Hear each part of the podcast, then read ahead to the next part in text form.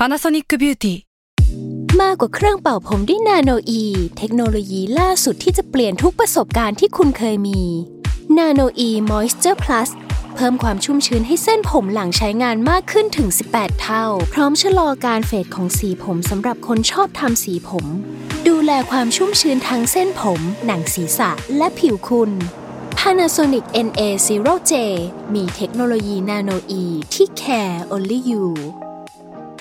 Hi, I'm Daniel, founder of Pretty Litter. Did you know cats tend to hide symptoms of sickness and pain? I learned this the hard way after losing my cat, Gingy. So I created Pretty Litter, a health monitoring litter that helps detect early signs of illness by changing colors, saving you money and potentially your cat's life. Pretty Litter is veterinarian developed, and it's the easiest way to keep tabs on your fur baby's health right at home. Go to prettylitter.com and use code SPOTIFY for 20% off your first order and a free cat toy. Terms and conditions apply. See site for details. Salmon PODCAST มัน สด อร่อย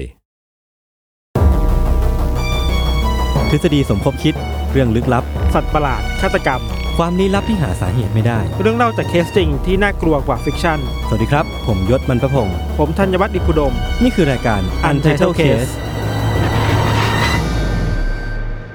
สวัสดีครับ สวัสดีครับ ยินดีต้อนรับเข้าสู่รายการ Untitled Case อีกเช่นเคยครับผม ครับผม มาอยู่กันในตอนที่11เร็วเหมือนกันนะ อะไรก็ว่าไปครับ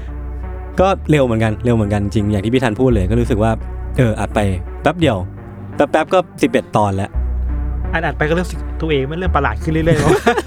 เราเริ่มรู้สึกว่าเฮ้ยทฤษฎีเหล่านี้มันเรื่องจริงขึ้นเรื่อยๆแล้วเราเริ่มพยายามหาหลักฐานมาดีเฟนต์เท่าไหร่ก็ว่าเริ่มดีเฟนต์ว่ามันจริงหรือเปล่าวะ อาจจะเป็นมากขึ้นขั้นเรื่อยๆตอนขั้นตอนที่เรียกที่เขาเรียกกันว่าถล่ำลึกก็ได้นะหรือว่าพี่รายการนี้แล้วจริงๆอาจจะเป็น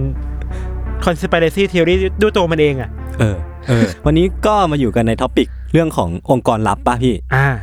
องค์กรลับ สมาคมลับที่หรือว่าตระกูลลับที่อยู่เบื้องหลังเหตุการณ์ต่างๆของโลก แล้วกำลังบงการชีวิตผู้คนอยู่โดยที่เราไม่รู้ตัวๆใช่อ่าประมาณคือเรื่องเหล่านี้ส่วนใหญ่แล้วอะมันอาจจะเป็นทฤษฎีสมคบคิดก็จริง แต่ว่าบางเรื่องอะ มันก็ยังจะมีหลักฐานมารองรับอยู่ว่าอืมครอบครัวเหล่านี้มีอยู่จริงอืมและการกระทำเหล่านั้นอะ มีอยู่จริงอืมความน่ากลัวแล้วความแปลกขององค์กรเหล่านี้คืออมว่า นอกจากมันจริงแล้วอะ มันยังไม่เคยมาชี้แจงอะ ว่าฉันไม่ได้ทำอะไรแบบนี้นะๆอือหือคือมีคนเก็บภาพได้ มีคนอืมไปค้นพบเจอ มีคนไปเจอฟุตเทจเก่าๆอะ แต่มันก็ไม่มีคนมาปฏิเสธอะว่า เออ ฉันไม่ทำอะไรแบบนี้ คือ ถ้าจะพูดถึงองค์กรลับยกตัวอย่างให้ฟังสั้นๆแล้วกันเนาะอ่ามันก็จะมีอย่างเช่น Illuminati อัอันนเนี้เนี้ยยอันนี้ Man-Mad แน่นอนอ่า New World Order อ่า Freemasons อะไรประมาณเนี้ยแหละพี่ที่จะเป็นองค์กรลับที่อยู่เบื้องหลังโลก มันจะไม่ใช่แนวเขาที่เป็นอืมอืมความเชื่อลัทธิอะอันนั้นคือ มันก็เป็นองค์กรแหละ แต่มันอยู่ข้างบนอะอืมนึกออกว่าเห็นภาพชัดเจนอะ แต่ไอ้พวกเนี้ย Freemason Illuminati NWO อะไรเงี้ยอือหือคือมันอยู่ข้างหลังอะเออ ไม่ไม่ปรากฏตัวให้เห็นน่ะอันนี้คือความน่ากลัวของพวกมันน่ะผมอธิบายเพิ่มเติมต่ออีกนิดนึงแล้วกันคือ Freemason เนี่ยมันทุกคนรู้กันอยู่ว่ามันมีองค์กรนี้อยู่อืมแต่สิ่งที่ทุกคนไม่รู้อะคือว่ามึงทำอะไรกันข้างในวะใช่ไม่มีใครรู้เลยเว้ยว่าแบบพอเข้าไปในโบสถ์ของพวกเขาแล้วอะจะเกิดอะไรขึ้นวะครับแล้วจริงๆแล้ว Freemason เนี่ยมันมีในไทยด้วยนะพี่ ผมไปเจอเว็บมาว่าไทยฟรีเมซันก็คือแบบมันมีคนไทยเข้าร่วมด้วยอ่า ก็คือเรื่องที่ผมเอามาเล่าวันเนี้ยพี่มันเป็นเรื่องของตระกูลตระกูลหนึ่งแล้วกันอ่าชื่อว่าตระกูลโรสชาว R O T H อ่า S C H I L D ครับก็คือตระกูลเนี้ยเป็นตระกูลที่ร่ำรวยมาก ๆ มาตั้งแต่ปี 1,800 และประมาณช่วงปี ปลายปลายๆปี 1790อืมแล้วก็ร่ำรวยมาจนถึงปัจจุบัน สิ่งที่พวกเขาทำส่วนใหญ่เลยพี่ในในเมื่ออดีตอะเนาะก็คือเป็นพวกสถาบันการเงิน พวกแบงก์ เป็นนายทุนแหละ เป็นนายใช่ไหมทุนเป็นทั้งนายหน้าแล้วก็ทำธุรกิจหลาย ๆ อย่าง แล้วก็ร่ำรวยมาตั้งแต่ตอนนั้นมาจนถึงตอนนี้เลยนะ มีทฤษฎีมากมาย ที่เป็นส่วนใหญ่ก็จะเป็นทฤษฎีสมคบคิดนั่นแหละที่ล้อมรอบตัวตระกูลโรสชาวเนี่ยอาจจะเพราะว่าเขาเป็นคนมีเงินเยอะร่ำรวยอ่าใช่ใช่ ก็เลยอยากรู้ว่ามันเอาเงินไปทำอะไรกันใช่อะไรอย่างเงี้ยไอ้ป่ะความรวยอย่างนั้นแหละไอ้ความรวยความรวยที่ไม่น่าเสงสัยนะมันรวยจนจินตนาการไม่ได้อ่าพอไอ้สิ่งที่จินตนาการไม่ได้เสร็จปุ๊บอะเขาก็ไปนั่งถามกันว่าเขาเอาเงินเหล่านี้ไปทำอะไรอ่ามันจะมีทฤษฎีอันหนึ่งคือตระกูลโรสชาวเนี่ยเป็นตระกูลที่อยู่เบื้องหลังกระทรวงการคลัง แล้วก็ระบบการเงินความมั่นคงของสหรัฐทั้งหมดเลยโอเคครับ หรืออีกอย่างหนึ่งคือตระกูล Rothschild เนี่ย แท้จริงแล้วเป็นคนที่ ร่วมก่อตั้งอิลูมินาติไอ้เชี่ยหมายถึงว่าเป็น founder อะไรอย่างนี้เหรอ ไม่ใช่ founder เป็นคนที่ให้อิลูมินาติยืมเงินในการก่อตั้งอะไอ้เชี่ยเป็นสิ่งที่อิลูมินาติต้องมาง้ออะ ใช่เป็นนายทุน คือถ้าอิลูมินาติเป็นสตาร์ทอัพ คนนี้แหละ คือคนราให้เงินทุนอะแล้วก็ตระกูลโรสชาวเนี่ย อยู่เบื้องหลังการ ลอบสังหารของประธานาธิบดีสหรัฐสองคนก็คือลินคอล์นแล้วก็ JFK อ่า คือเวลาเราพูดถึงคดีที่มันคนตายอะอืมมันจะกลับมาสองคนนี้ตลอดเลยนะ ใช่ JFK เนี่ยมันคดีที่แบบทุกทฤษฎีสมคิดไม่ต้องมาทางเนี้ย ก็เรียกได้ว่าเป็นคดีที่มีผู้ต้องสงสัยหลายรายมากเออเออๆแล้วก็อีกอันหนึ่งไว้ยพี่ คือตระกูลโรสชาวเนี่ย เป็นผู้อยู่เบื้องหลังธนาคารแห่งชาติของทุกประเทศบนโลกนี้อ่าเว้นแค่แบงค์ชาติสามประเทศก็คือคิวบา เกาหลีเหนือแล้วก็อิหร่าน เพราะว่าอะไรเพราะเป็นเผด็จการอะไรก็ไม่แน่ใจอ่าก็คือทุกแบงก์ในโลกเนี่ยถูกคุมโดยตระกูล Rothschild นี้หมดเลยอ๋อแล้วก็อีกอันหนึ่งอันสุดท้ายและ peak สุดเลย คือตระกูล Rothschild เนี่ย เป็นตระกูลที่สามารถควบคุมสภาพอากาศได้เว้ยพี่ เดี๋ยวนะเดี๋ยวนะเออ คือมีเงิน คือมีเงินแล้ว แปลว่าต้องมีเทคโนโลยีใช่ไหมคือภัยพิบัติ หรือว่า อุบัติภัยหลาย ๆ อย่างเกิดขึ้น เพราะว่าตระกูลโรสชาวอยากให้เกิด เพื่ออะไรอะ อันเนี้ยเดี๋ยวผมจะมาเล่าต่อจากตรงนี้อ่าที่ผมยกมาเมื่อกี้พี่ทั้งหมดเลย เป็นทฤษฎีสมคบคิด แต่ว่าบางอันน่ะ มันก็จะมีหลักฐานอยู่บ้าง แล้วก็จะมีบางเรื่องที่เป็นเรื่องจริง ๆ ของตระกูล Rothschild อืมแล้วก็หลักฐานทั้งหมดนั้นน่ะ มันอาจจะมาตอบข้อสงสัยได้หรือไม่ได้ก็ตามว่าทฤษฎีสมคบคิดเหล่าเนี้ยเป็นเรื่องจริงอืมผมก็จะเล่าเรื่องจาก fact ที่ผมไปหามาก่อนแล้วกันเนาะ ครับคือตระกูล Rothschild เนี่ยมันเริ่มจากผู้ชายคนหนึ่งที่ชื่อว่า Mayer Amschel Bauer ซึ่งภายหลังเขาเปลี่ยนนามสกุลเป็น Mayer Amschel Rothschildคือเขาเกิดขึ้นมาในปี 1744 เกิดมาในครอบครัวชาวยิว คือพ่อของเขาเนี่ยเป็นแบบพ่อค้าอืมมีหน้าที่แบบรับแลกเปลี่ยนเงินอะหรือว่าขายพวกผ้าพวกของต่างๆ ซึ่งมันก็เป็นกิจการที่หล่อเลี้ยงครอบครัวเขามาได้ได้ดีประมาณหนึ่งนะครับ มันมีลูกค้าคนหนึ่งของพ่อเขาไว้ยพี่เป็นเจ้าชายอืมชื่อว่า Prince Wilhelm ก็ครัคือบเป็นเจ้าชายของรัฐรัฐหนึ่งในเยอรมันนะตอนนั้น แต่ว่าช่วงที่คุณไมเออร์คนเนี้ยเกิดขึ้นมาพี่ มันเป็นช่วงที่ชาวยิวอะถูกกีดกันไม่ให้ยุ่งกับชาวคริสต์ขนาดนั้นพี่ คือกีดกันในแม้กระทั่งที่ว่าถิ่นที่อยู่ของชาวยิวกับชาวคริสต์ตอนนั้นอะอาจจะต้องแยกออกมาจากกันแบบเห็นได้ชัดเลยอะเพราะว่าถูกแบ่งแยกใช่ ในว่าเรื่องของความเชื่อในเรื่องของอ่าศาสนาอะไรเงี้ยครับ ถูกกีดกันถึงขนาดที่ว่าชาวยิวเนี่ยห้ามออกจากบ้านตอนกลางคืนอะวันหยุดของศาสนาคริสต์อะชาวยิวจะห้ามออกจากบ้านเพื่อกันว่าชาวคริสต์จะได้ไม่มาเจอคนยิวอะเหมือนกับว่าเป็นพลเมืองชั้นสองที่ไม่ได้ใช่รับสิทธิใช่เท่ากับชาวคริสต์อือหืออืมคือธุรกิจของพ่อเขาอะพี่ก็ดำเนินต่อไปได้เรื่อยๆนะแบบก็ค้าขายดีมีลูกค้าเป็นถึงเจ้าชาย แต่ว่ามีอยู่วันหนึ่ง เมื่อเมื่อตอนคุณ Mayer อายุได้สิบสองอะอืมพ่อแม่เขาก็เสียชีวิตด้วยพี่ ด้วยโรคฝีดาษซึ่งเป็นโรคที่ร้ายแรงมากในตอนนั้นนะเนาะเรายังไม่ในอดีตมีอะไรที่มันรักษาได้ง่ายเหมือนตอนนี้ใช่ไหมอือก็พอเสียชีวิตไปเสร็จปุ๊บอะก่อนหน้าที่พ่อแม่เขาจะเสียชีวิตอะเขาอยากให้คุณ Mayer คนเนี้ยเป็นนักบวชเป็นพระยิวให้ได้ เพราะว่าด้วยอะไรก็ไม่รู้อาจจะเป็นเพราะเรื่องของ status ทางสังคมที่ว่าถ้าสมมติว่าเป็นพระ ก็อาจจะได้รับการยอมรับมากขึ้น อืมอืมอันนี้ผมก็ลองเดาๆดู ก็เข้าใจได้นะ เพราะว่าอืม เป็นพลเมืองชั้นสองมาก่อนนะใช่ จะต้องหาวิธีที่ทำให้ตัวเองขึ้นมาเท่าคนอื่นอะไรเงี้ย แต่ว่าประเด็นเลยเว้ยพี่คือคุณ Mayer คนเนี้ยเขาไม่ได้อยากเป็นพระ เขารู้ตัวว่าเขาไม่ได้เกิดมาทางนี้อะอ่า ฉะนั้นเมื่อตอนอายุสิบสามอะก็คือหนึ่งปีถัดมา เขาก็ตัดสินใจที่จะไปฝึกงาน ที่สถาบันการเงินแห่งหนึ่ง ที่ฮานโนเวอร์เออก็เป็นรัฐรัฐหนึ่งในเยอรมันแล้วกัน เขาก็ตัดสินใจที่จะไปฝึกงานที่สถาบันการเงินในรัฐรัฐเนี้ยนะ เมื่อไปถึงอะเขาก็ได้เรียนรู้อะไรต่างๆ มากมายเลย เกี่ยวกับเรื่องการเงิน ทั้งด้านขาวและด้านมืดก็ได้นะด้านข่าวคือ ด้านข่าวคือเขารู้วิธีการ manage เงินอ่าเขารู้วิธีการทำงานร่วมกับคนอื่น เขารู้วิธีการจัดการการคลังของธนาคารอะไรก็ว่าไปอ่าอ่าอ่าแต่ในด้านมืดอะเขารู้วิธีที่จะเฉหายคอนฉาเนยเฉยฉายหาคอนเน็ชันอ่า เพื่อที่จะลิงก์ไปสู่พวกคนชนชั้นสูงอะอ่าาก็คือไม่ว่าจะเป็นพวกนักการเมือง หรือว่าอ่าพวกเชื้อราชวงศ์หรือว่าแม้แต่กษัตริย์ผู้หญิงนี่ไหมว่ารู้เชิงหลักการแล้วใช่ แต่พอนี้มารู้เชิงปฏิบัติด้วยว่าเออโลกความจริงมันต้องทำยังไงใช่ถึงจะไปหาคนเหล่านั้นได้อย่างนี้ป่ะคือเหมือนว่าเขาไปเจอ case study มาเยอะแยะมากมายเลยว่ามันมีพนักงานแบงก์อะที่เป็นอืมชาวยิวอะแต่ว่าชาวยิวคนนั้นอะแทนที่จะเป็น status ชั้นต่ำกว่า แต่กลับมี connection กับพวกกษัตริย์ พวกราชวงศ์ เออเขาก็เลยคิดว่า เออ มันอาจจะเป็นไปได้นะ ที่เขาจะมี connection อย่างพวกเนี้ย เมื่อเขาอายุ19 ปีอะพี่ เขาก็ตัดสินใจกลับมาที่บ้านเกิดเขา แล้วก็กลับมาสานต่อธุรกิจของพ่อ คือการกลับมาสานต่อของธุรกิจของพ่อเขาอะก็ทำให้เขาได้กลับมาพบกับเจ้าชายวิลเฮียมอีกครั้งหนึ่ง ครั้งเนี้ยพอเขาได้รู้ตื้นลึกหนาบางของการเปิดกิจการทางการเงิน หรือว่าเป็นสถาบันการทางการเงินที่ เขาไปเรียนรู้มาจากทานโนเวอร์เนาะอืมเขาก็เหมือนได้ connection กับ Prince Wilhelm แล้วก็เนี่ยแหละมันเป็นจุดเริ่มต้นของการที่เขาจะได้เข้าไปอยู่ในราชวงศ์มากขึ้น ได้ทำกิจการร่วมกับชนชั้นสูงมากขึ้นนั่นเอง หลังจากนั้นนะพี่เขาก็ร่วมกิจการกับราชวงศ์มาเรื่อยมา จนได้รับแต่งตั้งยศใหญ่โตเลยนะ ก็คือ status ที่เขาเคยเป็นชนชั้นสองหรือว่าชนชั้นอืมสามเนี่ยเขากลับกลายมาเป็นชนชั้นอันดับต้นๆแล้วอืม ทั้งในแง่ของฐานะทางการเงิน แล้วก็ในแง่ของสเตตัสอืมทางสังคมพรูฟตัวเองได้แล้วอืมอะไรอย่างเงี้ยจนในที่สุดปี 1770 อายุประมาณ 26 ปีอะพี่ เขาก็ได้แต่งงานกับผู้หญิงคนหนึ่งแล้วก็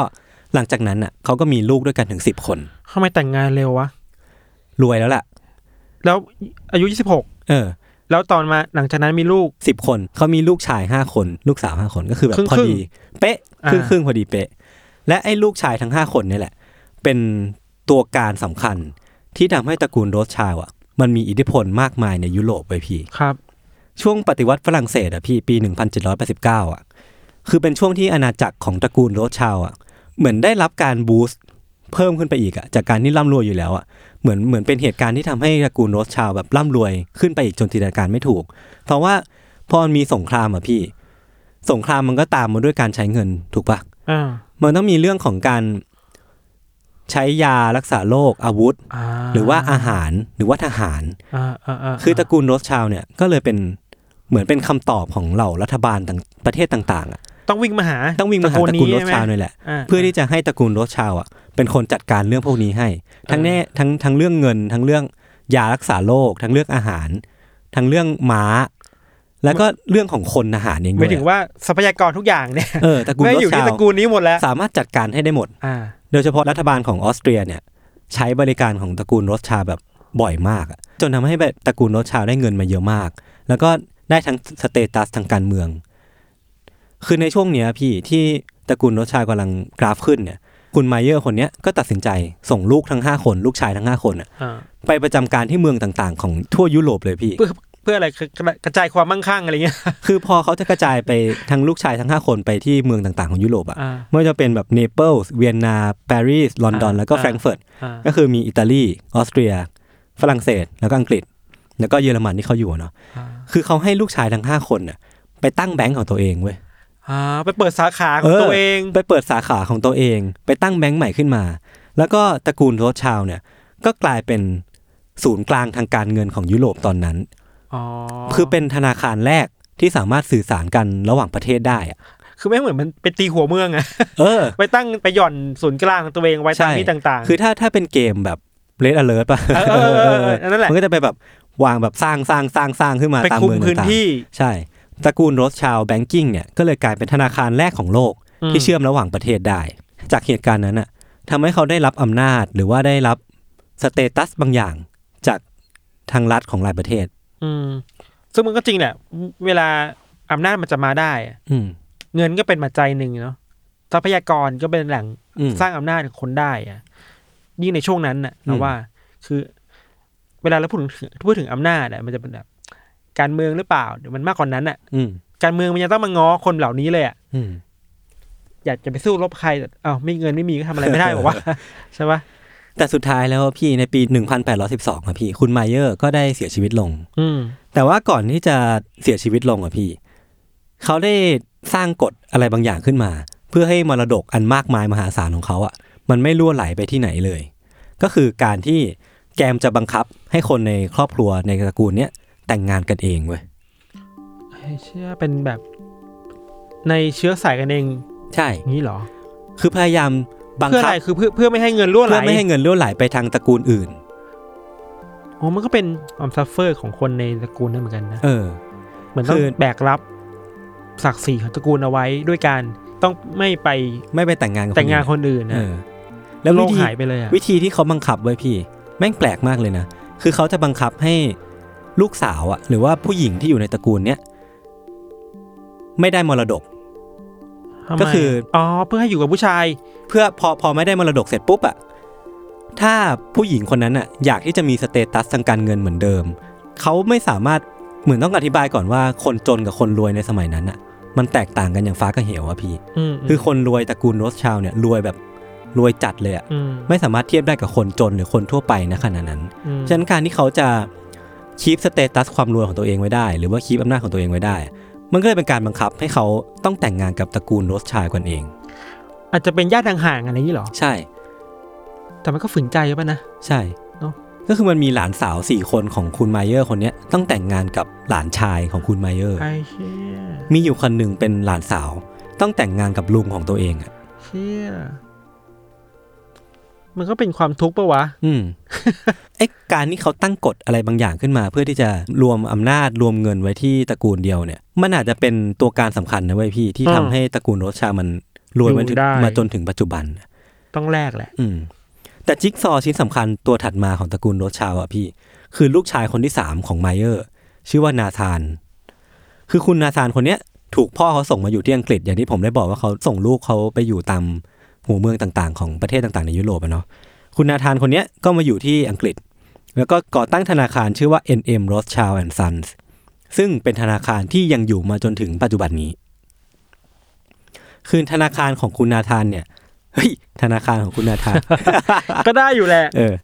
คือธนาคารของคุณนาธานที่ที่อังกฤษเนี่ยทำหน้าที่เป็นศูนย์กลางอย่างแท้จริงเลยพี่ เป็นศูนย์กลางทางการเงินของยุโรป ก็คืออมเขาจะคอยแบบรับการสื่อสารมาจากพี่ๆน้องๆตามต่างประเทศนะเนาะอืมแล้ววิธีที่เขาสื่อสารกันนะพี่ คือยังใช้นกพิราบสื่อสารอยู่เลยอะอ่าคือมันยุคที่ใช้นกพิราบสื่อสารอะก็เลยแบบเออเออมันก็มันก็เจ๋งอยู่เหมือนกันนะ คือพอศูนย์กลางมันเชื่อมกันอย่างเงี้ยพี่ธนาคารของห้าประเทศมันรวมกัน มันทำให้มันเกิดโอกาสทางธุรกิจมากมายเต็มไปหมด แค่แก่ตระกูลโรสชาว ก็คือตระกูลโรสชาวด์ตอนนั้นอะทำทั้งหมดเลยนะพี่ตั้งแต่ซื้อของให้พระราชา เอาเงินไปช่วยเหลือแบงก์ชาติประเทศต่างๆ สนับสนุนเงินสร้างระบบผังเมือง ก็คือแบบสร้างทางรถไฟให้ประเทศอื่น ๆด้วยอะแล้วก็ไอ้ทางรถไฟเนี่ยมันเป็นตัวแปรสำคัญที่ทำให้เกิดการปฏิวัติอุตสาหกรรมในเวลาถัดมา คือตระกูลโรสชามีส่วนอย่างมากกับประวัติศาสตร์ในยุคนั้นนะพี่ โดยเฉพาะของยุโรปแล้วก็ประเทศในละแวกอะอ่า เป็นเจ้าหนี้ ถูกปะวะพูดอย่างนี้ได้ไหมเป็นเจ้าหนี้ของยุโรปป่ะทุกคนน่ามาขอใช่ขประอมาณเงินั้นเลย ขอมาเบิกเงินเออจากประมาณตนั้ระนกูลเลยนี้อืมแล้วก็จากการที่เขาไปตระเวนให้เงินหรือว่าไปเป็นเจ้าหนี้อย่างที่พี่ธันบอกเลยอ่ามันทำให้เขาได้รับความไว้เนื้อเชื่อใจ ได้รับอำนาจ และ มันเรียกว่าเป็นหนี้บุญคุณก็ได้อะอืมมันทำให้ประเทศเหล่านั้นอะเป็นหนี้บุญคุณตระกูลโซชาวมาก เพราะว่าถ้าเขาไม่มีเงินของตระกูลเนี้ยเขาก็จะทำอะไรไม่ได้เลย อืมเหมือนแบบมันขาดฟันเฟืองชิ้นสำคัญไป ก็คือเงินนั่นเองไอ้หลักฐานของการใช้อำนาจ ในทางการเมืองของตระกูลโรสชาวด์เนี่ยมันมันเห็นได้ชัดเลยพี่ในสงครามนโปเลียนอะพี่อืมคือสงครามนโปเลียนอะพี่มันเกิดขึ้นมาตั้งแต่ปี 1803 แล้วนะ แต่ว่า มันเพิ่งจะมีผลกระทบต่อตระกูลโรสชาเมื่อปี 1813 นี่แหละ คือมันเหมือนเป็นปีที่นโปเลียนใกล้จะชนะแล้วมันเหมือนมีแววมากว่าจะชนะสงครามระหว่างอ่ากับอังกฤษอะ พอเห็นเช่นนั้นอะตระกูลโรสชามันก็เลยคิดว่าเฮ้ยกูต้องทำอะไรบางอย่างแหละ ก็เลยตัดสินใจเอาเงินมหาศาลไปช่วยรัฐบาลอังกฤษ เพื่อที่จะเอาไปซื้ออาวุธ ไปซื้อกำลังทหาร ไปซื้อคนไปซื้อของมามากมาย เงินก้อนนั้นอะเป็นส่วนสำคัญแล้วกันอืมที่ทำให้ อังกฤษชนะสงครามนโปเลียนนะตอนนั้นอะอ่าคือแม่งเป็นเจ้าหนี้เจ้าบุญคุณของเออทุกเหตุการณ์ในยุโรปเลยนะเว้ย คือเงินก้อนนั้นนะพี่มันประมาณ 10 ล้าน US ดอลลาร์อ่า ณตอนนั้น ซึ่งถ้าเทียบกับอัตราเงินเฟ้อหรือว่า พอเอามาเทียบเป็นเงินปัจจุบันนะพี่ มันน่าจะประมาณ 900 ล้านเหรียญอะอืม900 ล้านเหรียญก็จะประมาณโหสามหมื่นล้านประมาณนั้นอะสามหแล้วมื่นยิ่ล้างนยุบาคทนั้นน่ะ เออ ถ้าไปคิดค่าเงินฟงเงินเฟ้ออะไรอีกอะอืมไม่ก็ถือว่ามีมูลค่ามากใช่มากใช่มากมากๆอะผมว่ามันมีโอกาสน้อยมากเลยนะที่คนตระกูลเดียวอะจะมีเงินมากมายขนาดเนี้ยไม่คือคือบิ๊กพาวเวอร์อะตระกูลเดียวมีผลต่อการแพ้ชนะของสงครามของระหว่างประเทศอะแต่ว่าที่ peak เลยพี่ที่มันเป็นจุดพลิก หรือว่าเป็นเป็นจุดที่ทำให้เรื่องเล่าของตระกูลโรสชาวด์มันอยู่มาถึงปัจจุบันอะคือ ตอนปี 1815 ที่วอเตอร์ลูที่มันเป็นอ๋ออ๋อคือสได้ยิถานที่คือได้สุดท้ายเออของนโปเลียนของนโปเลียนอ่าคือนายนาธานคนเนี้ยเขาเป็นคนที่เห็นเหตุการณ์นี้ แล้วเขาเห็นเลยว่านโปเลียนกำลังจะพ่ายแพ้แล้วอืมเขาก็เลยจ่ายเงินฟาดเงินชาวประมงแถวนั้น ให้พาเขากลับไปที่ลอนดอนให้เร็วที่สุด ไม่เงินซื้อได้ทุกอย่างเลยว่าเพื่อที่จะกลับไปบอกว่าอังกฤษกำลังจะแพ้อ่าเขาเปลี่ยนข่าวอ่าอ่า จากที่อังกฤษกำลังจะชนะเขากลับบอกคนที่อังกฤษว่าอังกฤษกำลังจะแพ้ เพื่อ แล้วเขาก็ขายค่าเงินของอังกฤษทั้งหมดที่ตัวเองมีอะขายกลับไปไอ้การที่เขาขายเงินไปมากมายขนาดนั้นนะทำให้คนเชื่อเว้ยพี่ว่าอังกฤษกำลังจะแพ้อ่าก็เลยแบบขายเงินที่ตัวเองมีออกบบขายไปหมดเลย แล้วก็ช่วงเวลาที่ข่าวมันกำลังจะมาถึงอะว่าจริง ๆ แล้วอังกฤษกำลังจะชนะเขาก็ใช้เวลาเสี้ยววินาทีสุดท้ายนั้นน่ะซื้อค่าเงินที่เขาขายไปทั้งหมดไอ้กลับคืนมาเหี้ยด้คืวยอเงิถ้าเป็นยุคนี้มันคือพวก ปั่นหุ้นอะเออปล่อยข่าวมาปั่นมัหุ้คืนอปั่นหุ้นเขาซื้อกลับมาเสร็จปุ๊บก็คือค่าเงินอะ แม่งก็พุ่งขึ้นสูงเว้ยเพราะว่าสุดท้ายอังกฤษเป็นฝ่ายชนะสงคราม แล้วเขาก็ได้กำไรจากตรงนั้นอะ กลับมาประมาณ40-50%เปอร์เซ็นต์เชี่ยความไวเป็นเรื่องของปีศาจอะเออมันมี conspiracy ตรงนี้ด้วยพี่ว่าแบบไอ้คนที่เขากลับมาไม่ใช่ชาวประมงแต่เป็นซาตาน คือเขาขายวิญญาณให้ซาตานเดี๋ยวไปนะเดี๋ยวเพื่อนะที่จะได้กลับมา เนี่ยมามามาหาผลทำกำไรไมจากเรื่องสงมันคราพลิมกไปไปขนาดนี้วะคือไม่ได้นั่งเรือกลับมาอืมแต่ไขวิญญาณเพื่อให้สตาร์พากลับมา อะไรประมาณนั้นแล้วก็เชื่อถือได้แหละ หลังจากนั้นน่ะพี่ความร่ำรวยของตระกูลเนี้ยแม่งก็เติบโตจนจินตนาการไม่ถูกเลยเว้ยพี่เพราะว่าเหตุการณ์อ่าครั้งนั้นนั่นแหละอ่าพอขายวิญญาณให้ซาตานานเออ มันร่ำรวยจนขนาดที่ว่าจ่ายเงินเพื่อประกาศอิสรภาพให้บราซิลได้อะจากโปรตุเกสอะอ่าเงินประมาณสองล้านปอนด์เนี่ยคือด้วยเหตุผลอะไรสักอย่าง ผมคิดว่า ตระกูลโรสชาวด์อะอยากเป็นเจ้าหนี้บราซิลไว้ยพี่เพื่อที่บราซิลจะได้จ่ายเงินให้เขาในเวลาถัดมาอืมเขาก็เลยเอาเงินประมาณ 2 ล้านปอนด์ไปให้บราซิลยืมก่อน เพื่อที่จะประกาศอิสรภาพตัวเองออกจากโปรตุเกสอืมแล้วก็ลงทุนสร้างแม่น้ำสุเอซสุเอซคานาลก็คือเป็นคลองที่เชื่อมระหว่างเรดซีกับทะเลเมดิเตอร์เรเนียนอ่าเพราะว่าไอ้ไอ้คลองเนี้ยน่าจะเป็นคีย์หลักในกระแสเศรษฐกิจโลก ในการเขาเรียกว่าเป็นเมืองเป็นคลองที่แบบไปถึงเมืองท่าต่าเองอๆง่ายแล้วก็แบบ ให้เงินสนับสนุนมหาศาลในการสร้างประเทศอิสราเอลอะพี่ๆครับ แล้วก็ในปี 1895 พี่ตระกูลโรสชาวด์อะร่วมกับ JP Morgan ให้สหรัฐอเมริกายืมเงิน เพื่อรักษาความมั่นคงของประเทศตัวเองไว้อะให้ให้เงินใครอีกบ้างเนี่ย แล้วก็แบบลงทุนหลายอย่างมากเลยนะพี่ทำเหมืองแร่อ่าทำไวน์ของตัวเอง แล้วก็อันนี้ที่แปลกมากเลยคือแบบเป็นคนพบแมลงต่างๆ ที่เป็นสายพันธุ์ของตระกูลโรสชาวด์อะพี่ ประมาณ 20 สายพันธุ์อะหมายถึงว่าไปค้นพบแล้วมันจะถูกตั้งชื่อใช่ตามสะตามชื่อใช่ตามตระกูลเขาอะไรอย่างเงี้ยเหรอ ก็คือไม่ได้ทำแต่ธุรกิจอะมีแง่ชีววิทยาด้วยอะผมก็แบบ เฮ้ย มึงไปขนาดนั้นเลยไงวะ มึงจะมีอำนาจมากเกินไปแล้ว แล้วก็อำนาจนั่นแหละพี่นำมาซึ่งทฤษฎีสมคบคิดมากมาย ครับ อันแรกเลยพี่ คือจากเหตุการณ์ที่หนึ่งปี1895พี่ ที่เขาให้สหรัฐยืมเงินอะ คือธนาคารกลางของของสหรัฐตอนนั้นอะมันกำลังจะแบบเสียความมั่นคงไปเพราะค่าค่าเงินเริ่มค่าสั่นคลอนเออเริ่มสั่นคลอนไอ้เงินก้อนนั้นประมาณ 65 ล้านดอลลาร์ที่โรสชาวด์ให้ยืมไปอะเลยกลายเป็นหนี้บุญคุณครั้งสำคัญ ที่ทำให้สหรัฐมันติดหนี้ตระกูลเนี้ยเหรอเออ แล้วก็ตระกูลโรสชาวด์เนี่ยก็เลยมีสิทธิเหนือกว่ามีอำนาจเหนือกว่า ในการควบคุมกระทรวงการคลังของสหรัฐเพราะเป็นเจ้าหนี้ใช่ ถ้าตระกูลนี้อยากได้อะไรอะ อืมอยากได้นโยบายแบบไหนอะสั่งได้หมด สั่งได้หมด เพราะว่าถือไพ่เหนือกว่าแล้ใช่ ว ถ้าอยากดูคอนเสิร์ตทำไมฝั่งน้อยจังอะ แบล็คพิงก์อะไรเงี้ยอะ ผมชอบแบล็คพิงก์อะเออ ก็สามารถสั่งได้อะไรอย่างเงี้ยได้ได้หมด เอาแบล็คพิงก์มาอยู่ กลางนิวยอร์กเลย กลับมาสู่ทฤษฎีสมคบคิดอีกครั้งหนึ่งก็คือตระกูลโรสชาวด์เนี่ย เป็นคนก่อตั้งอิลูมินาติเอง เพื่อที่จะเป็นแกนกลางอำนาจอ่า ในการควบคุมประเทศต่างๆ ทั่วโลกอ่า True Power คือเงินน่ะ ใช่ใช่ปะอืมคุณจะไปบอกว่าอำนาจคือรถถังอำนาจคือปืนแต่ว่าจะมีของพวกนี้ได้อะ อืมก็ต้องมีเงินก็ต้องก่นมีเงินซื้อแบบว่าเออมันเหมือนเป็นน้ำมันหล่อเลี้ยงว่ะพี่น้ำมันหล่อลื่นอะอ่าอ่าถ้าไม่มีเงินทุกอย่างมันก็ถูกขัดไปหมดอะอ่าแล้วก็อีกอันหนึ่งพี่ที่ผมบอกว่าตระกูลโรสชาวด์ตกเป็นผู้ต้องสงสัย การฆาตกรรม ลอบฆ่า JFK แล้วก็ลินคอล์นอะ เพราะว่าสองคนเนี้ยเขาเคยออกมาขู่ว่าจะปิดธนาคารกลางสหรัฐเว้ยอ่าซึ่งเป็นที่ที่ตระกูลโรสชาวด์มีอำนาจอยู่อ่าอ่ามันก็ make sense ปะก็เข้าใจได้ เออ ว่าต้องการกำจัดคนที่เข้ามาท้าทายอำนาจตัวเองออกไปใช่ใช่ไหมมันก็ make sense อยู่ประมาณหนึ่ง แต่คดีสองคดีนี้ทุกอย่างมันก็ make sense หมดอะอืมเพราะมันเป็นปริศนาใช่มากใช่เกินไป มันปริศนา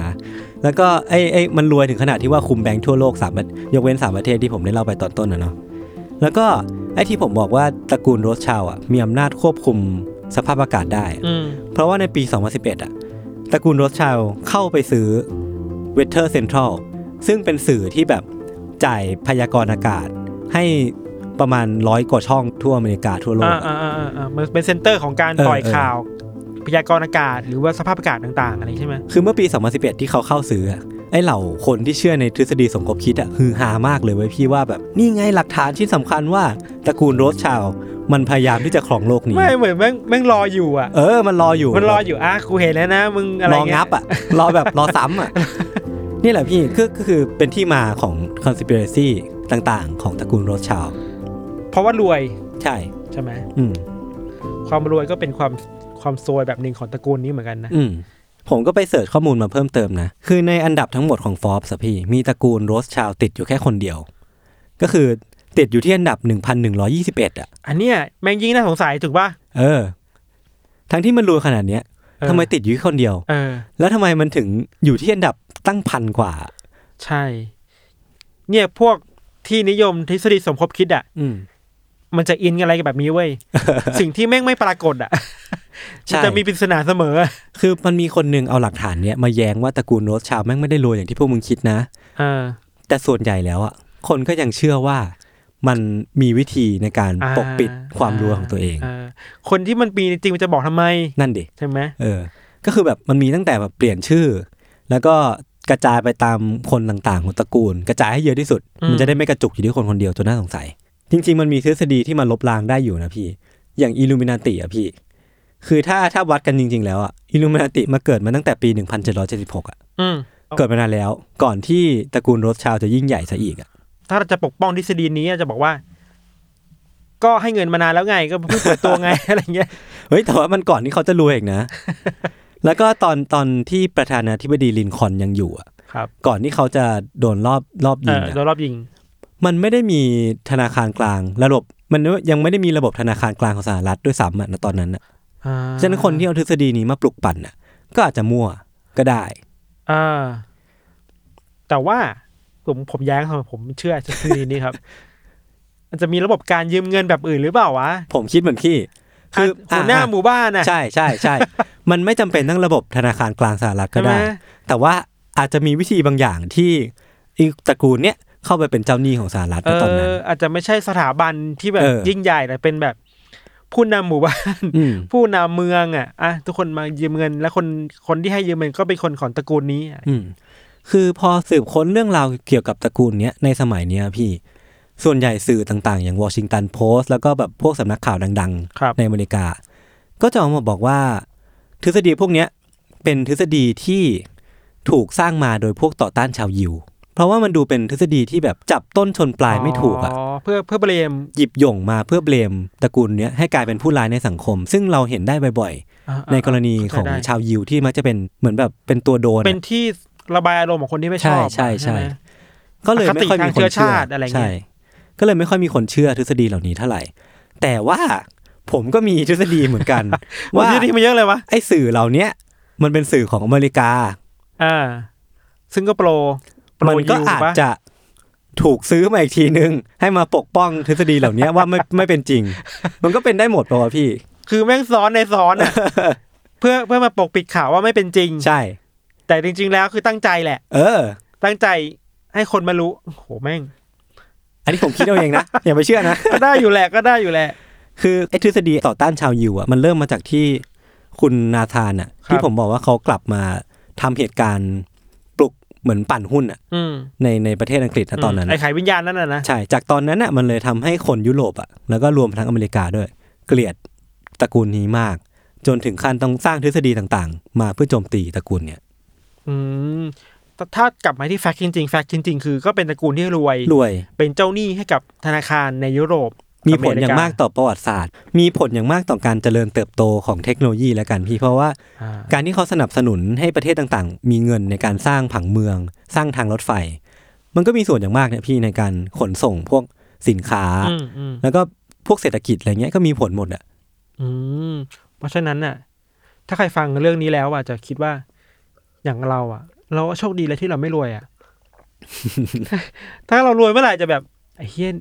ธัญวัฒน์นี่แม่งรวยเกินไปก็ไม่ดีรวยเกินไปก็ไม่ดีเออแล้ว แม่ง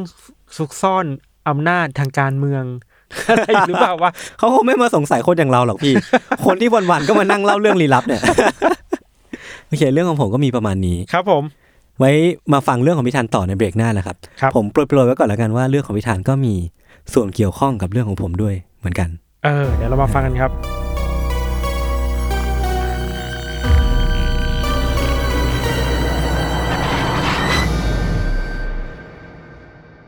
ครับก็กลับมาสู่ช่วงที่สองของ Untitled Case นะครับ ครับผม สิ่งที่เราจะเอามาเล่าในวันนี้เนี่ยยศอืมบางคนน่ะ เวลาเราพูดถึงองค์กรลับ องค์กรที่อยู่ข้างหลังเนี่ยอ่าฮะจะพูดถึงอิลูเมนาติ ใช่ฟรีเมซันเออแต่มันจะเป็นยังไงวะ ถ้ามันมีองค์กรที่อยู่เบื้องหลังของเบื้องหลังพวกนี้อีกทีหนึ่งอะโอ้โห ก็คือแบบว่าเป็นองค์กรที่อยู่เบื้องหลังของเบื้องหลังไปอีก เอออะถ้าเทียบง่ายๆถ้า อิลูเมนาติ มีคนอืมที่บงการอิลูเมนาติอีกทีหนึ่งอะ น่าสนใจ ก็คือไม่เคยอยู่ในหัวมาก่อน นั่นแหละครับ องค์กรนี้ หรือว่าเครือข่ายนี้อะเออมันมีชื่อว่า The New World Order ฮะอ่าย่อคือ NWO ครับ The New World Order เนี่ยมันเป็นองค์กรที่แม่งอยู่เบื้องหลังของทุกอย่างบนโลกใบนี้จริง ๆ เว้ยอ่าฮะเบื้องหลังขององค์กรที่อยู่เบื้องหลังเนี่ยคนที่เชื่อในทฤษฎีพวกเนี้ยครับเขาจะคิดอือฮึว่า New World Order มันคือ กลุ่มชนชั้นนำอ่าฮะมีทั้งนักการเมือง มีทั้งมหาเศรษฐี มีทั้งผู้กุมอิทธิพลทางการเมือง และเศรษฐกิจต่าง ๆ เนี่ยอืมมารวมตัวกัน เป็นองค์กรใต้ดินอะหมายถึงว่าทำงานอยู่ในเงามืดอะอืมคอยบงการโลก เพื่อเป้าหมายเดียวคือว่า หลอมรวมโลกเนี้ยให้เป็นหนึ่งเดียวให้ได้อะอ่าโดยมีรัฐบาลโลก เพียงรัฐบาลหนึ่งเดียวอะเออคุมโลกทั้งหมดอะเออเออเออคือจะครองโลกให้ได้อะ ก็คือเป็นองค์กรเดียว ที่หวังจะคุมทั้งโลก ใช่ ไม่ว่าจะแบบทั้งโลกนี้มันจะมีกี่ประเทศก็ตาม อ่า จะมีกี่รัฐบาลก็ตาม แต่สุดท้ายแล้วไอ้ New World Order เนี่ยจะเป็นรัฐบาลเดียวที่คุมอยู่เบื้องหลังรัฐบาลทั้งหมดอีกทีหนึ่งเทียบอย่างนี้ก็ได้ว่า เป็นคนหนึ่งเปอร์เซ็นของโลก อืม ที่ต้องการควบคุมคนเก้าสิบเก้าเปอร์เซ็นของโลกอะ เออหวังสูงเหมือนกันนะ คือผมไม่เคยได้ยิน New World Order แต่ว่าผมว่าไม่เคยรู้เลยว่ามันเป็นองค์กรที่เกี่ยวกับอะไร อ่า ถ้าพูดในเชิงแบบวิชาการมากๆ มาก ๆ เลยอะอืมคำว่า New World Order เนี่ยอืมมันเกิดขึ้นบ่อยมากนะเว้ย อย่างสงครามโลกครั้งที่หนึ่งอืมครั้งที่สองอะ พวกผู้นำมหาอำนาจอะเขาจะพูดคำนี้ตลอดเลยเอออย่างสงครามโลกครั้งที่สองจบลงอะผู้นำอเมริกาจะมาพูดว่า สงครามจบแล้วนะอืมหลังจากนี้เราต้องเราต้องมาสร้าง New World Order กันอ๋อหมายถึงว่ามาสร้างระระเบียบโลกใหม่กันที่มันอ่าจะไม่มีอ่าสงครามแบบเดิมอีกแล้วอะไรเงี้ยคือ New World Order ถ้าแปลตามตรงก็น่าจะเป็นแบบระบบใหม่ของโลกใช่ไหมระบบระเบียบโลกใหม่เออที่จะทำให้โลกมันดีขึ้นกว่าเดิมอะอ่าฮะแต่ว่ามันก็มีคนที่สงสัยเว้ยว่าไอ้คำพูดนี้ที่มันพูดกันเนี่ย มันตั้งใจจริง ๆ หรือว่ามันถูกสั่งมาให้พูดวะ เพราะมันเหมือนกันหมดเลยใช่ไหมมันเป็นแพทเทิร์นของมันใช่ไหมใช่ ไม่ว่าสงครามไหนจบอะเออทุกคนก็จะมาพูดถึง New World Order ตลอดเลยเออออะไรเงี้ยครับ เออเออแล้วหลักฐานอันหนึ่งที่คนคิดว่า New World Order มันมีจริง ๆ อะอือหือมันเกิดขึ้นในธนบัตรอะ คือแบงก์อะ ดอลลาร์หนึ่งใบเออที่มันเป็นที่มาของการพูดถึงอิลูมินาติอะ ก็คือไอ้พีระมิดอ่า และดวงตานั่นใช่ใช่ปะใช่ไอแบงค์นั้นน่ะมันออกมาประมาณสักปีหนึ่งเจ็ดแปดสองครับอือหือในแบงค์นั้นน่ะ มันจะมีพีระมิดมีดวงตา แล้วคำข้างล่างพีระมิดอะ มันคือคำลาตินเว้ยเออ ถ้าเราไม่รู้อ่านถูกไปนะมันอ่านว่า Novus Ordo Seclorum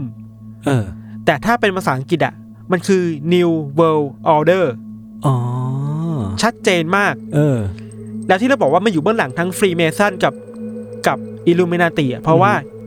คิดดูสิ ในแบงค์นั้นมีอืมพีระมิดที่เป็นสัญลักษณ์ของอิลูเมนาติเออ แล้วข้างล่างมีคำว่า New World Order เออ แล้วมีคนทดลองเว้ย ถ้าไขว้ตัวอักษรเป็นดาวหกแฉกเออฮะเออฮะในแบงค์นั้นน่ะ จากคำว่า New World Order ข้างล่างอะขึ้นไปพีระมิดอะเออแม่งจะได้คำใหม่ เป็นคำว่าฟรีเมซันเป๊ะๆเลย เฮ้ยอันนี้จริงปะเนี่ย เออไอ้บ้า คือไม่รู้มันควยยังไงควยให้มันได้คำว่าฟรีเมซันอะ เอาจนได้อะ แปลว่าในหนึ่งแบงก์อะมันมีเออทั้งฟรีเมซันมีอิลูเมนาติและ New World Order New Order แล้วเชี่ย New Order เป็นคำที่ชัดเจนที่สุดอะเออแปลว่าไอ้นี่แหละมันคืออยู่เบื้องหลังของทุกอย่างเลยอะอะน่าสนใจน่าสนใจเฮ้ยผมเริ่มคล้อยตามแล้วนอกจากนั้นน่ะไอ้แบงก์เวอร์ชันเนี่ยอืมมันก็ถูกอนุมัติโดยแฟรงกลินดีรูสเวลต์ที่เป็นอดีตประธานาธิบดีของครับสหรัฐเหมือนกัน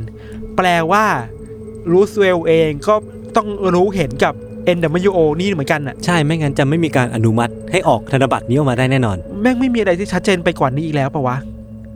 แต่ละคนที่เชื่อในเรื่องแบบเออ องค์กรลับอะครับ สรุปเลยนะ เราคิดว่ามันมีอยู่จริงแหละ อืมอ้าวอ้าวเฮ้ยไม่รู้อย่าไม่บสรู้ดิไม่รู้ไม่รู้ไม่ขอรู้หลักฐานด้วย หลักฐานแรกที่มีคนพบว่า NWO ชักใยอยู่เบื้องหลังอะ มันอ่าฮะ คือสงครามโลกครั้งที่สองอะ เออ NWO อันนี้ในฐานะคนที่เชื่อนะ อือหือ แม่งชักใยฮิตเลอร์อยู่เว้ยเออ ชักใยครอบงำ อือหือ ฮิตเลอร์ ให้ฮิตเลอร์ลุกขึ้นมาทำสงครามโลกอะ อ๋อบางคนบอกด้วยซ้ำว่าแม่งส่งคนไปเอาหนังสือบางอย่างอะไปให้ฮิตเลอร์อ่านอะโอ้โหเพื่อครอบงำความคิดของฮิตเลอร์อีกทีหนึ่งอะเออ ที่มันหักมุมคือว่า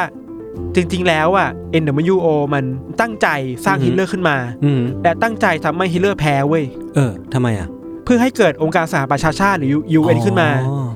เป้าหมายของ NWO อะมันคือการสร้างรัฐบาลโลกอย่างที่เราบอกไปเออและไอ้สหประชาชาติเนี่ยเป็นองค์กรที่ยิ่งใหญ่มากที่ใกล้เคียงมากที่สุดเออในการจะสร้างองค์กรอะไรที่มันหลอมรวมโลกเข้าไปได้อะๆเออฮิตเลอร์คือหมากหมากหนึ่งของ NWO อะนั่นแปลว่าฮิตเลอร์ไม่ได้มีฟรีวิลในการที่จะเป็นไม่มีอสูรใช่สงครามเลย คือถูกครอบงำโดย NWO อีกทีหนึ่งอะเอออันนี้คือพรูฟชิ้นแรกที่บอกว่า NWO มันมีอยู่จริง และต้องการสร้างขึ้นมาเออเพราะฉะนั้น NWO คือเจ้าของ UN น่ะอืมในความเชื่อแบบนี้อะไกลๆ ถ้าทฤษฎีนี้เป็นจริงถ้าก็เป็แปนลจริงว่า New World Order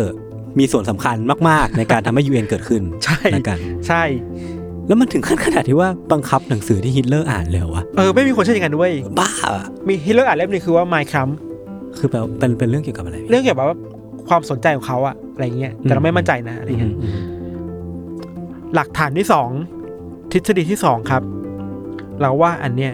แม่งน่ากลัวมากๆ อืมมีคนบอกว่า NWO อะ นอกจากจะอยู่เบื้องหลังอิลูมินาติแล้วอะ แม่งเป็นผู้อีลิทชนชั้นนำที่ต่อต้านศาสนาคริสต์อะ และบูชาซาตานอะ เฮ้ย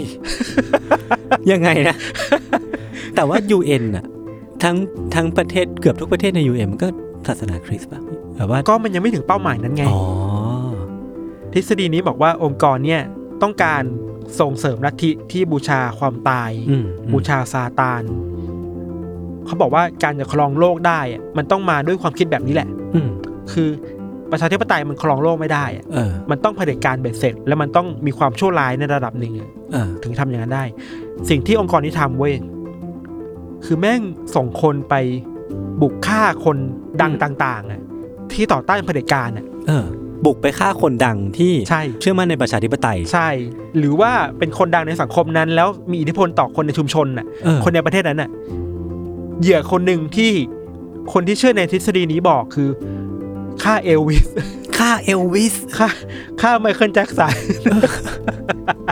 เลือกคนดังหน่อยก็ได้เว้ยคือเขาคิดว่าคนพวกเนี้ยมันมีอิทธิพลต่อความคิดของ ซึ่งมันจริผู้งคน ก็อย่างเรื่องที่ผมเคยเล่าไปเรื่องของ The Beatles อะอืม The Beatles Elvis Michael Jackson เป็น top three แล้วกัน ใช่ บุคคลที่มีอำนาจเกือบมากที่สุดอะไม่ใช่แค่ฆ่าให้ตายอะอืมบางคนถูกฆ่าตายแล้วอะอืมคนจาก NWO อะแม่งส่งโคลนนิ่งอะเออมาทำหน้าที่แทนเว้ยเฮ้ย จริงไหมเนี่ย บางคนเราอาจจะรู้ หรืออาจจะไม่รู้ก็ได้ว่าเขาตายแล้วหรือยังไม่ตายอะมันมันเฟกกันได้แหมัละคือขโคลนงนิ่งอัเยไง เออ และโคลนนิ่งเนี่ยมันมาด้วยอุดมการณ์ที่ NWO อะมันใส่หัวมา เออเอออันนี้คือทฤษฎีแบบหนึงครับ ทฤษฎีต่อไปครับ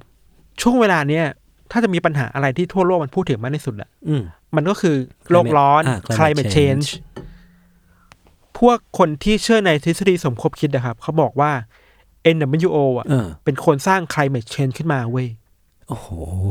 เป้าหมายของ NWO ที่เราบอกไปคือต้องการสร้าง รัฐบาลโลกที่มันควบคุมทุกอย่างอืมการจะสร้างรัฐบาลโลกได้อะมันต้องทำให้ทุกๆ รัฐบาลทุก ๆ ประเทศอ่อนแอก่อนอะเออสิ่งที่ทำให้คนอ่อนแอได้ก็คือ สภาพแวดล้อมไงอันน่ะพอสภาพแวดล้อมอ่อนแอคนมาประท้วงเหมือนเกรตาเออเออเออเหมือนคนที่ออกมาประท้วงแบบบนถนนน่ะ อืมอืมอืมอันนั้นน่ะ คือทำให้ประเทศมันปั่นป่วนทำให้ความมั่นคงของแต่ละประเทศมันสั่นคลอนแล้วกัน ใช่ แล้ว NWO จะได้ส่งคนไปแทรกแซงรัฐบาลนั้นได้ เพราะรัฐบาลอ่อนแอไปแล้วอะอ่ามันก็ make sense มั้งนะ คือถ้าจะเชื่อว่ามัน make sense อะ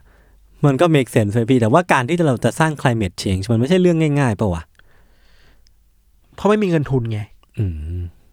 มันอาจจะครอบงำไอ้องค์กรที่ยศบอกในตอนแรกก็ได้นะ เออ อาจจะอยู่เบื้องอ่าถ้าสมมติว่าพี่ทันปูมาว่าไอ้ New World Order เนี่ย มันอยู่เบื้องหลังทุกองค์กรอ่าแสดงว่าไอ้ตระกูลโรสชาของผมเนี่ย ก็อยู่ถูกบงการไอ้ตะกูลโดยเออ New World Order ก็ได้อะเออเออเอออีกหนึ่งทฤษฎีครับ ผมว่าแม่งไปสุดชิบหาย อืมเวลาเราบอกว่าเราถูกบงการโดยคนน่ะ อืมมันหมายถึงคนน่ะ แต่มันจะเป็นยังไงวะถ้าเราถูกบงการโดยสิ่งที่ไม่ใช่คนน่ะเฮ้ยเฮ้ยแล้วคนที่มันอยู่ใน NWO หรือ New World Order อะเออไม่คือสิ่งมีชีวิตอื่นที่ไม่ใช่มนุษย์อะอย่าบอกนะว่า กิ้งก่าเฮ้ยจริงปะเนี่ย อันนี้คือกิ้งก่าจริงๆใช่ไหมใช่ คือทฤษฎีกิ้งก่ามันแพร่หลายมากอะ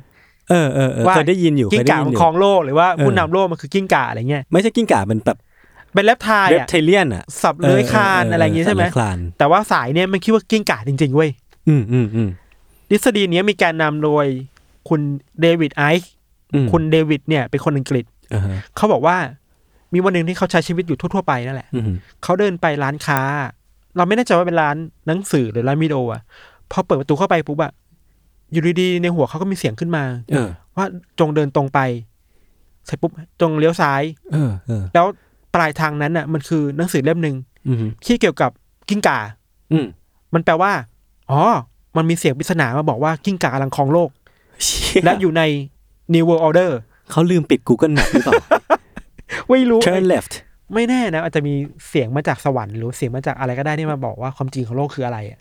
ก็ไม่แน่ ก็ไม่แน่ แต่ว่าผมว่าก็เป็นสตอรี่ไลน์ที่น่าสนใจนะ ถ้าเรามาลองแคร็กกันดูก็คือแบบเขาเดินเข้าไปในร้านหนังสือใช่ไหมเออ แล้วก็อยู่ดีก็มีเสียงจากที่ไหนไม่รู้อะใช่ ขึ้นมาจากในหัวเขาอะมันจะมาจากไหนได้ มันต้องมาจาก สิ่งมีชีวิตที่เหนือมนุษย์อะยศ เป็น voice of God แล้วกัน เป็นเสียงจากพระเจ้า คือถ้าเป็นในในแง่ของหนังก็จะเป็นแบบอะไรนะ narrator voice ว่าเออเออเออเสียงเสียงแบบภาคอะเสียงภาคเป็นคนที่เบรดโฟร์บอลมาอะไรเงี้ยพอบอกว่ากิ้งก่าคนคงไม่เห็นภาพชัดเจนนะอืมคุณเดวิดก็เชื่อนะ ว่าผู้นำโลกมากมายอะเขาก็ตายไปแล้วแหละ เออ แต่ถูกกิ้งก่ากินไป เฮ้ย กินเนื้อข้างในไปเออฮะแล้วก็เอาหนังอะ มาใส่ตัวเองอะอ๋อเพื่อมาทำหน้าที่แทนเออคนเหล่านี้อะอือฮึคนในกลุ่มนี้เชื่อว่าเป็นกิ้งก่าเออมีทั้งฮิลลารีคลินตันอะบิลคลินตันอ่าฮะจอร์จบุชโอ้โหอเมริกาหมดเลยเฮนรี่คิสซิงเจอร์อันนี้คิสซิงเจอร์คือร์ใครเป็นแบบปรมาจารย์ด้านการทูตของอเมริกาในยุคหนึ่งอะอะไรเงี้ยอืมนโยบายต่างประเทศจะมาจากคิสซิงเจอร์หมดเลย ก็คือเป็นคนที่แบบมีอิทธิพลต่อการครองโลกของอเมริกา เป็นแรง S S S ของใช่อเมริกาประมาณนั้นอืม ไม่ใช่แค่คนในนักการเมืองนะเว้ยอืมคนที่อยู่ใน NWO แล้วเป็นกิ้งก่าเออมีคนดังมากมาย ในยุคนี้ก็คือโดนัลด์ทรัมป์อืมเราไปดูวิดีโอมาที่เขาบอกว่า นี่ไงเรารู้แล้วว่าทรัมป์เป็นกิ้งก่าเออเออเขาบอกว่าถ้าเวลาเราดูตอนที่ทรัมป์พูดดีๆอะอืมถ้าดูลึกเข้าไปในลิ้นของทรัมป์อะเออมันจะไม่ใช่ลิ้นมนุษย์เว้ยเฮ้ยลิ้นมันจะมีแฉกไอ้บ้า ตัดต่อปะเนี่ย อยากเห็นวิดีโอเลยอะ เดี๋ยวผมกลับบ้านไป search ดีกว่า แล้วเวลาที่ทรัมป์โกรธหรือว่าเออเกรี้ยวกราดอะ เวลาคนโกรธอะ มันไม่น่าจะโกรธแบบนี้อะอืมอืมอืมไอ้ความโกรธแบบนี้มันคือความโกรธจากกิ้งก่าหรือเปล่า อืม อันเนี้ยผมว่ามันอาจจะเป็นทฤษฎีที่เกิดมาจากความเกลียดทรัมป์ก็ได้ คือคนบ้าอะไรจะมีลิ้นสองแฉกวะ แล้วพออะแล้วแล้วความโกรธที่ไม่เหมือนมนุษย์นี่มันโกรธยังไงวะไม่รู้ แล้วที่แม่งพีคมากอะ อืม มันเอาคลิปวิดีโอที่ทำให้สัมภาษณ์สื่อหรือว่าแถลงข่าวในทำเนียบข่าวอะอืมไปปรับอุณหภูมิอะ อ่าฮะกล้องที่มันดูอุณหภูมิคนได้เออบอกเนี่ยอุณหภูมิไม่ใช่คน เชื่อวันนี้ผมรับไม่ได้วะเฮ้ยนอกจากทรัมป์แล้วยังคนในวงการบันเทิงก็มีเว้ยอืมไมลี่ไซรัสอ๋อนักร้องดัง เออ ไอคนที่ หมกมุ่นในทฤษฎีนี้เขาบอกว่า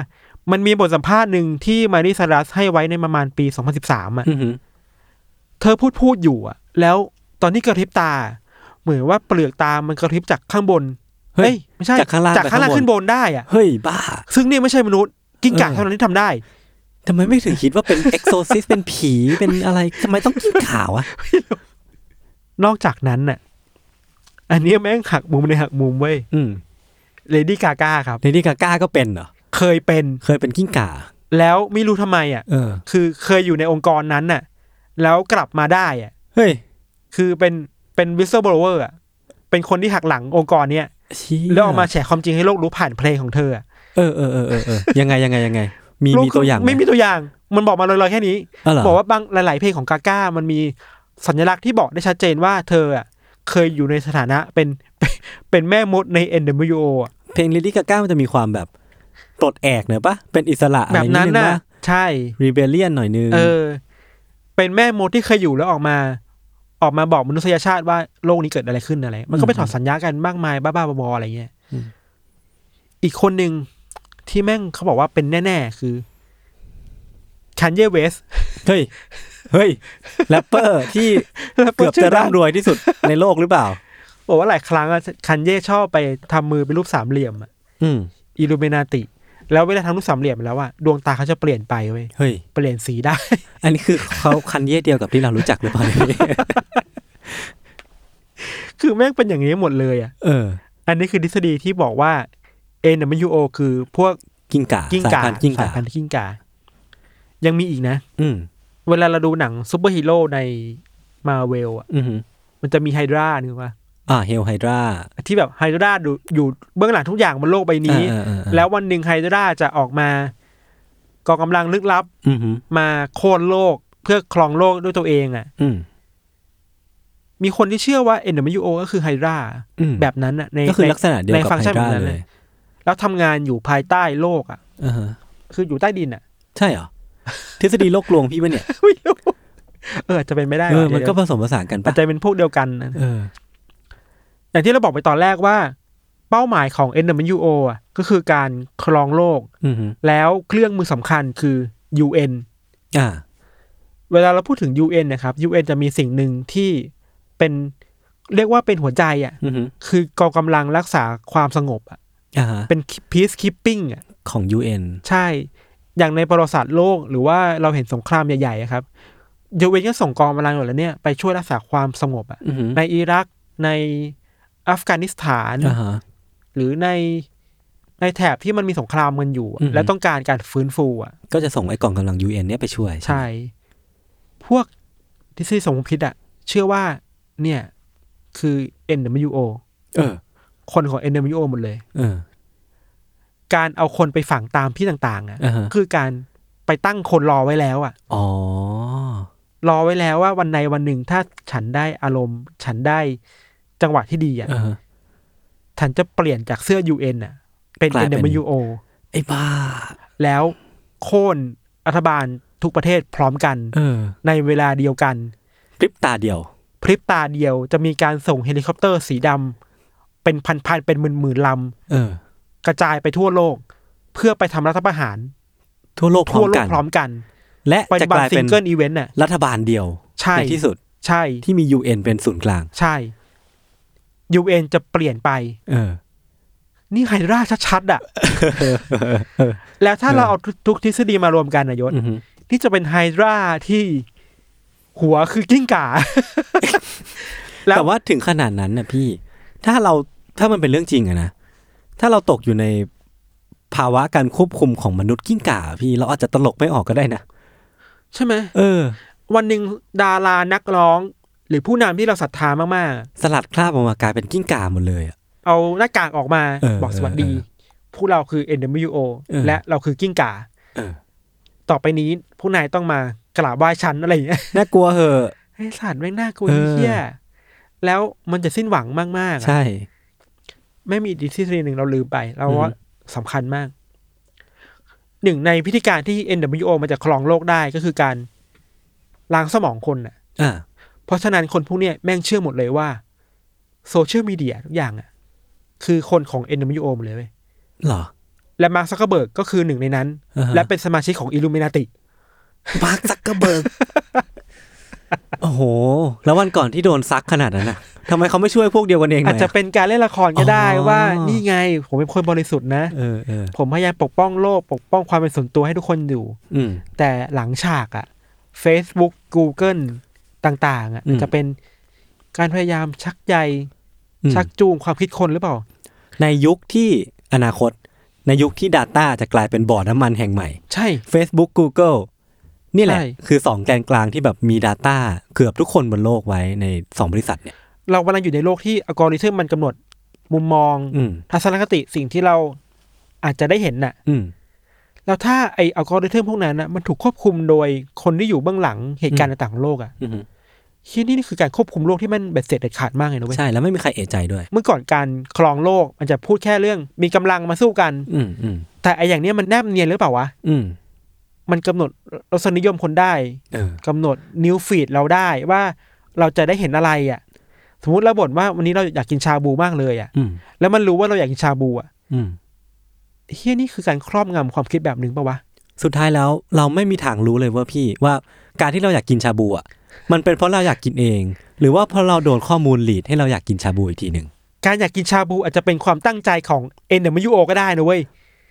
แสดงว่าเขาเห็นเราหิวแหละ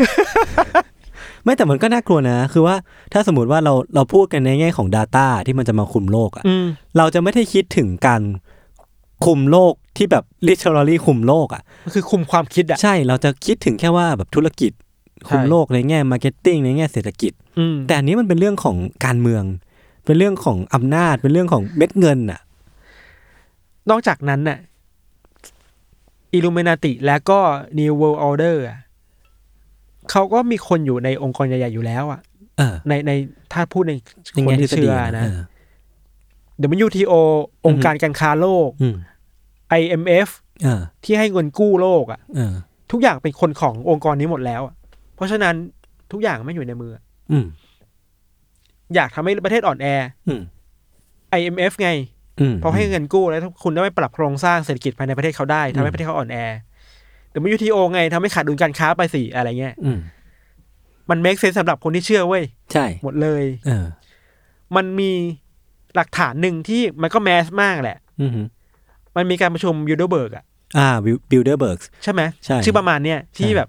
ไม่จะให้คน elite ทั้งโลกมาอยู่ปด้ระวยชุกัมนเที่ยวกัน เขาก็ออกมาปฏิเสธกันทุกคนนะว่า ก็เป็นแค่การพบปะเฉยแต่ว่ามันจะรับแค่ไหนกันวะๆใช่ทำไมเราถึงไม่สามารถรู้ได้ว่าพวกเขาเป็นใครวะ เขาก็พูดกันเหมือนเดิมทุกปีว่า เนี่ยแหละ ก็แค่มาเจอกันเฉยๆ มาคุยกันเอออัอัปเดตเออวงการกัน ใช่ แต่ว่าประเด็นที่มันคุยกันในนั้นอะอืมมันถูกเผยแพร่ผ่านเว็บไซต์ของเขาอะเออช่วงหลังมันคุยเรื่องที่น่ากลัวมากเลยนะเออคุยเรื่อง AI เออ คุยกันเรื่องลดประชากรโลก การพัฒนาการเมืองให้มันดีขึ้นยังไงสุดทุกอย่างนี้มันคือ เรื่องใหญ่มากของการเมืองโลกในทุกวันนี้อะใช่